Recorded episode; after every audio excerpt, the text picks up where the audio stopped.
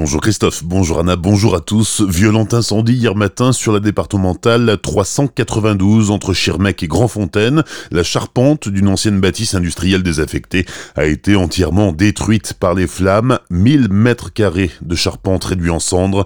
Les pompiers ont déployé d'importants moyens pour venir à bout des flammes. Vers 9h30, l'incendie était éteint. Une enquête de gendarmerie a été ouverte.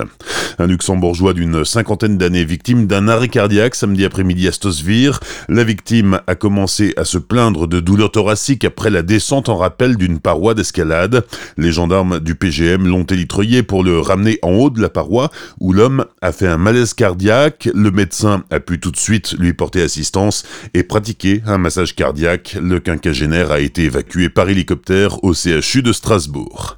L'automobiliste roulait à 131 km heure. Au lieu de 80, il conduisait une Audi A3 sur la départementale 1083 à Ebersheim. C'était samedi matin et le contrôle réalisé par les gendarmes du peloton motorisé de Célestat est sans appel. De plus, le jeune homme de 28 ans conduisait sous l'emprise de stupéfiants. Son permis lui a été retiré en attendant qu'il comparaisse devant le tribunal correctionnel de Colmar. La mairie de Labrock lance un appel pour se documenter sur l'ancien camp d'internement de Schirmeck-Vorbruck. Une stèle commémorative doit être posée sur le site de cet ancien camp le 13 octobre prochain, là où furent internés par milliers des Alsaciens et Mosellans opposés au nazisme. Mais la documentation et les archives sur cet épisode sombre de l'histoire sont très pauvres.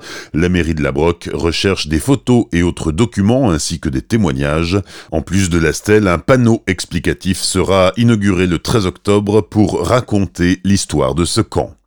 Bonne fréquentation pour l'édition 2019 du salon Bio-Bernet, 250 exposants régionaux et quelques 23 450 visiteurs sur le salon qui se tenait ce week-end. C'était cette année la 16e édition. Dans le Val d'Argent, c'était le patchwork qui était à l'honneur à Sainte-Marie-aux-Mines, Sainte-Croix-aux-Mines, Lièvre et Rombac-le-Franc.